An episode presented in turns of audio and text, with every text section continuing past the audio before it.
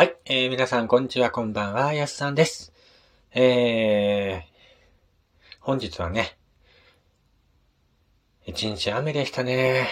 冷たい雨。えー、僕もね、一日、ほぼ、外にいたんですけども、すっかりね、頭から足の先までびしょ濡れになりましてね。いやー、一日雨の日でした。これからね、どんどんこうやって雨の日が多くなっていくんですけど、まあ、雪よりはね、まだいいですけどもね。さて、えー、日付が変わりまして、本日は3月14日の月曜日。また今日からね、月曜日、えー、仕事とかね、学校、いろいろあると思います。えー、頑張ってね、えー、行きましょう。さて、今日の3月14日の誕生花は、カモミール、スイートアリッサム、ブルーデイジーというお花です。えー中でもね、カモミールという花の花言葉がですね、えー逆境に耐えるなど、えー逆境に生まれる力という花言葉があります。この花言葉の由来は、カモミールが地面を這うように生え、踏まれれば踏まれるほど丈夫に育つことに由来しているそうなんですよね。まさに耐え忍ぶ花といった感じでしょうか。えー、いろいろね、今の世の中大変なことがありますけどもね、えー、このカモミールの花のように強くたくましく生きていかなきゃいけないなっていうかね、そういうふうに思います。いろいろ大変なことがあります。毎日。本当に大変なことがあります。でもね、カモミールの花のように、踏まれれば踏まれるほど、丈夫に、頑張ってね、生きていきましょう。生きていればきっとね、いいことが必ずあると思います。えー、僕もね、ラジオの前のあなたも、頑張って、毎日生きていきましょう。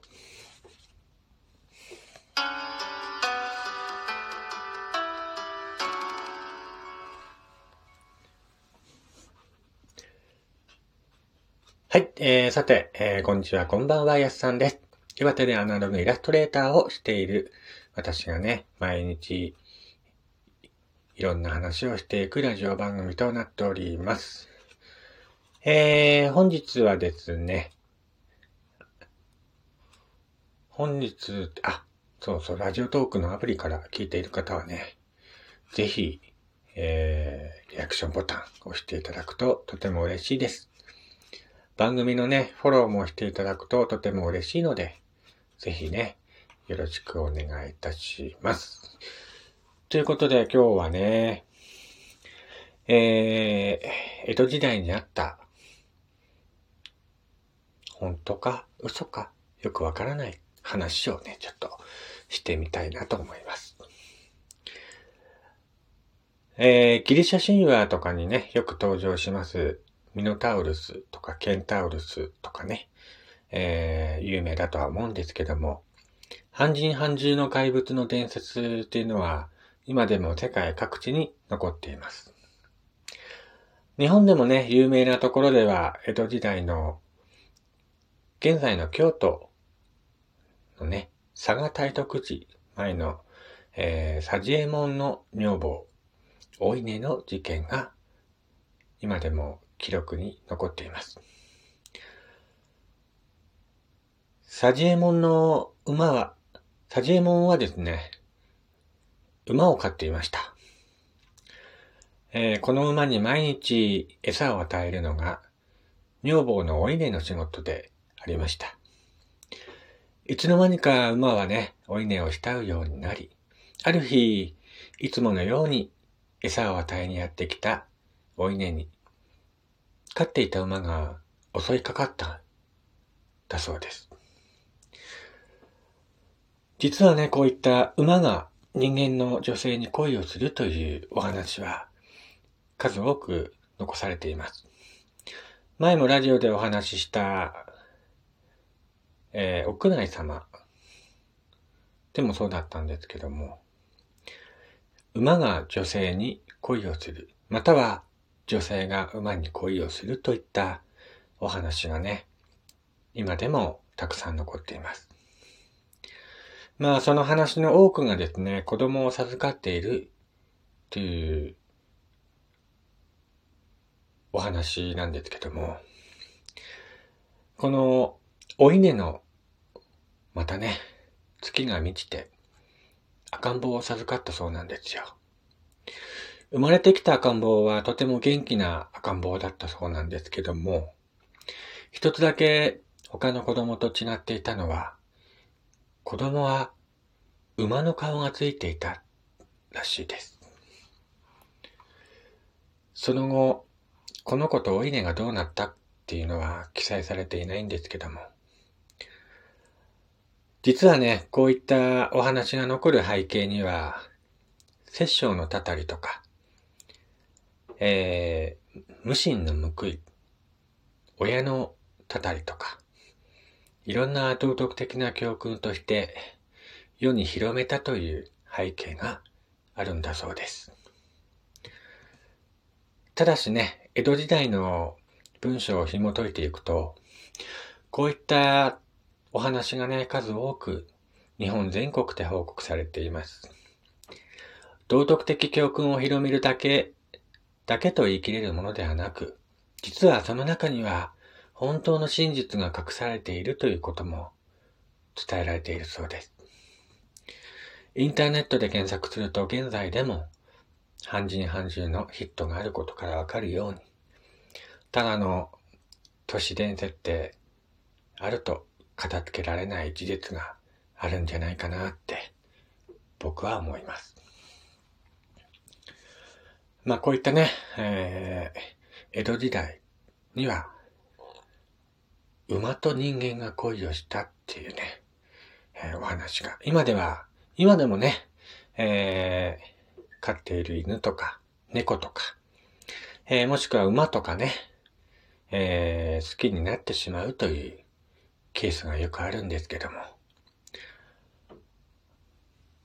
その一線を越えたというかね、えー、子供を産んでしまったっていうのが、江戸時代にはよくあったんじゃないかなと思うんですよ。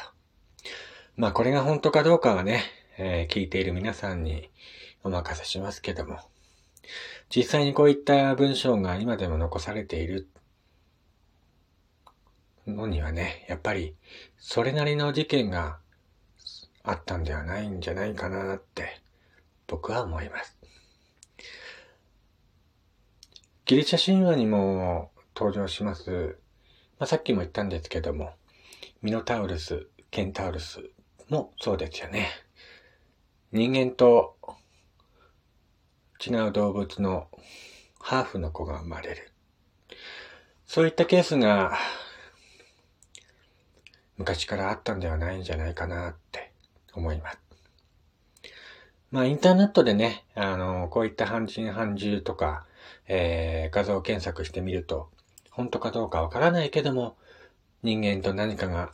えー、合わさったような子供がね、子供の写真が出てきたりします。今でも、こういった話がどこかであるんじゃないかなとは思うんですが、どうでしょうか。今日はね、こういった江戸時代にあったお稲の話をしてみました。皆さんはどう思いますか？飼っていた馬がね、えー、突然襲いかかってきたり、まあ今でもあるかと思うんですけどもね。いや、そう考えるとね、なんか、怖いなっていうか、ありますよね。これが本当かどうかっていう風に聞かれたら僕は、